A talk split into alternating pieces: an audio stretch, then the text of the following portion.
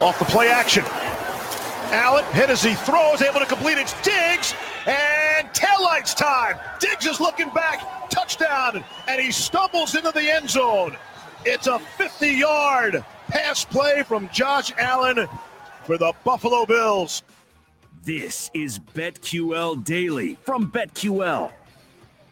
We're going to continue our preview of the AFC East, talk about the Patriots and Jared's Jets. Jared Smith sitting in for Joe Giglio today. My name's Joe Ostrowski. Thanks for hanging out on the BetQL network. Follow the show on Twitter at BetQL Daily, at BetQL Daily. Get some video links out there. Also, uh, links to the podcast segments in case you miss any of them. Before we uh, dive into the Patriots and Jets here, Jared. Uh, we we ran out of time. Did you have a tier four bet? I, I found it a bit challenging uh, between Darnold, Jameis, Bridgewater, Cam, Dalton, Tua, Hurts, Lock, Tyrod, Taysom, and Flacco, because for the most part, I mean, a lot of these guys, we're not sure how many starts they're going to get, so there's not a lot of stuff yeah. available to bet. So the only thing I could do is find some negative stuff on Tua, which I kind of liked. Yeah, and, and, you know, Cam's another one that you know I wish I could have found something more on him. I would have been curious if if they posted anything specific. I didn't find anything. Um, but you're right; these we don't know if these guys are going to play. Dalton as well. I mean, you know, you would think Andy oh. Dalton's shelf life is probably pretty short. If you can get an under on him somewhere, probably feel pretty good. One week. yeah, I was like, where, where one week with Dalton till Fields is in. You getting to know in Chicago, right? I'm good with that. Yeah, let's go. Uh, schedule lightens up a bit. Cincinnati, there you go. Number two. Uh, what are we wasting time for? Let's see if Justin Fields can play in Matt Nagy's offense. Come on. There you go. Here, uh, yeah, get out of here. Get out of here. Andy Dalton. I mean, they're, not budging on that. He's your week one starter, Sunday night football. I'm sure the NBC executives are thrilled about that, that it's going to be Andy Dalton against Aaron Donald in week one. I mean, come on. Better. We can do a little bit better than that. Who knows, though? I've seen Matt Nagy many times. He can't help himself. So maybe uh, once we get through all these practices, he won't be able to uh, help himself there. Uh, Patriots, the win total is nine and a half in this 17 game season the Jets, it's six uh, for the win total. Neither side is juiced. Uh, division odds: Patriots at PointsBet are plus three fifty. The Jets are plus two thousand. Which team do you want to start with? I mean, you want to get the Jets out of the way first, rip the band-aid uh, off. Just, just. Know, I, I find the Jets. I find your Jets interesting. They're I, very interesting. They're always interesting. Yeah. Well, I, I don't hate what they're doing around Wilson. However, this number of six just feels too high to me. Yeah, I mean they won two games last year. So you're asking, I think that when I was doing my research, I think I saw that the only win total that was a bigger, like, you know, exponentially higher was the Jags from one, I think, also to six. Yeah. So, you know, you've got a four time or three time, you know, ex- exponent that you've got to be out there. It's not easy for a team to be three times as better as they were last year. I mean, think about a team that won five games. That means they've got to win 15 the next year.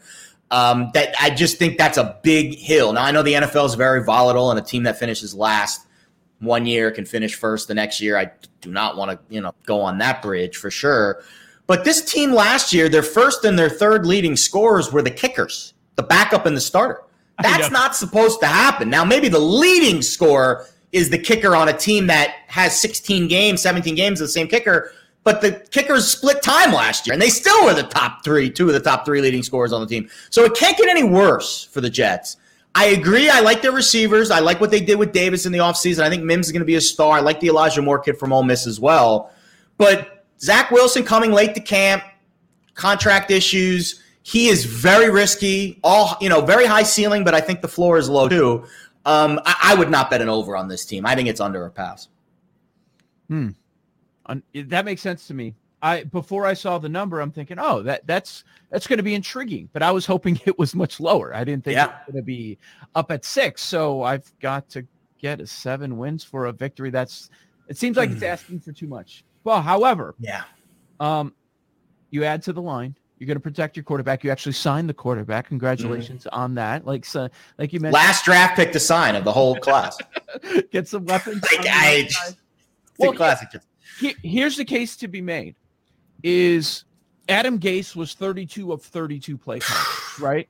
It So was true. so bad. It was so bad. And maybe there's a gap between 31 and 32. That's how bad Ga- Gase was. I got the good Gase many years ago. I mean, he's just been You a did. disaster ever since. And uh, you saw it front and center with your Jets there.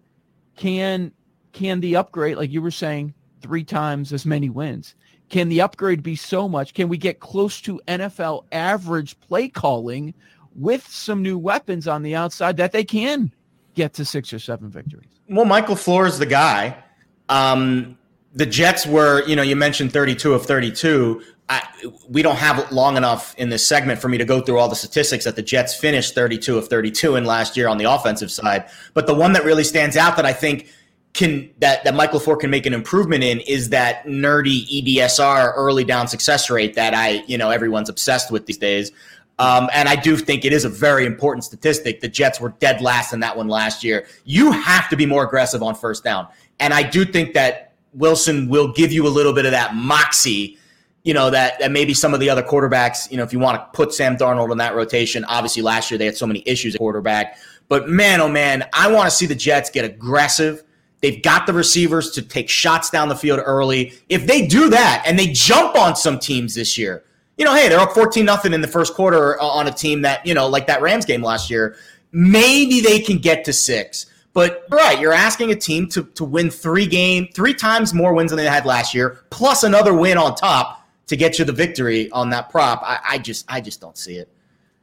Zach Wilson, ten to one offensive rookie of the year. He's gonna he's gonna be the guy. He's gonna be the guy. No. Uh, barring injury, he's gonna play. I'm I'm just saying, compared to Justin Fields, we don't know when he's gonna start. Yeah. Compared to Mac Jones, we don't know when that's gonna happen. I do think it's gonna be one of these five quarterbacks that win the top fifteen Sure. picks. Um, I, you know, people. What about Pitts? the kind? I, I know there I know there I know the quarterbacks always win that award, but man, Pitts scares me. He's a dude. He's a dude. he's a great. He's great. He's a dude. awesome for a decade at least. But I just don't know that he's going to be able to like Trevor Lawrence. I mean, he's started Yeah. one. Um, are you buying Zach Wilson, or are you just kind of eh? We, we got the. I mean, I, I, as a Jets fan, as a fan of a team, you can't really call yourself a fan of a team if you're not willing to buy the number two pick as a quarterback at least for a few weeks. Like I, I have to at least buy it until it makes me, you know, until it, you know the expiration date happens, like my milk in the fridge, and I got to pour it out. Um, I, I think I'm buying for now, but I'm not buying the the win total. That's for sure. I'm buying the hope that Zach Wilson and Mike LaFleur and, and those offensive, you know, weapons make it a more entertaining season than last. Last year was really tough to watch. They were really tough. we're in a similar spot because I've got Justin Fields here, and Yeah. uh, I've been tearing up the Bears, and I want the GM, I wanted the head coach gone, and I kind of still do. But um, I, I don't. If the quarterback's good, none of none of that stuff matters. It, none of it matters. Totally agree. Got hope here. Uh, I thought you guys had a good draft. I I, I- thought the Giants should have should have done what you guys did. I thought the Giants should have taken Justin. Panthers, Broncos, Lions, all these teams could have taken Justin Fields. Yeah. Thank you, thank you for not doing that. We'll, we'll see uh, how it ends up panning out. Patriots win total nine and a half. Odds for the division very close to Miami. Earlier in the offseason, it was plus 500. Now they're right neck and neck. It's plus 350. Uh, the Patriots. They had a league high eight opt outs. I, I think that was a little oversold last year, Jared, because Mm.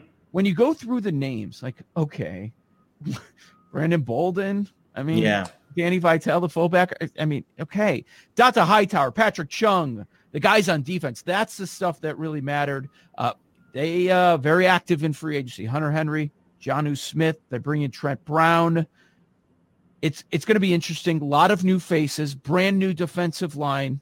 But um, what I find most fascinating is what the schedule makers did to New England Ugh. Three opponents coming off the bye. Here they are. Week seven, they get your Jets off a bye. Next week, week eight, they go to the Chargers off a bye. And week 15, they get the Colts coming off the bye. Uh, Chargers and Colts games on the road. So they're probably going to be dogs in two of these three.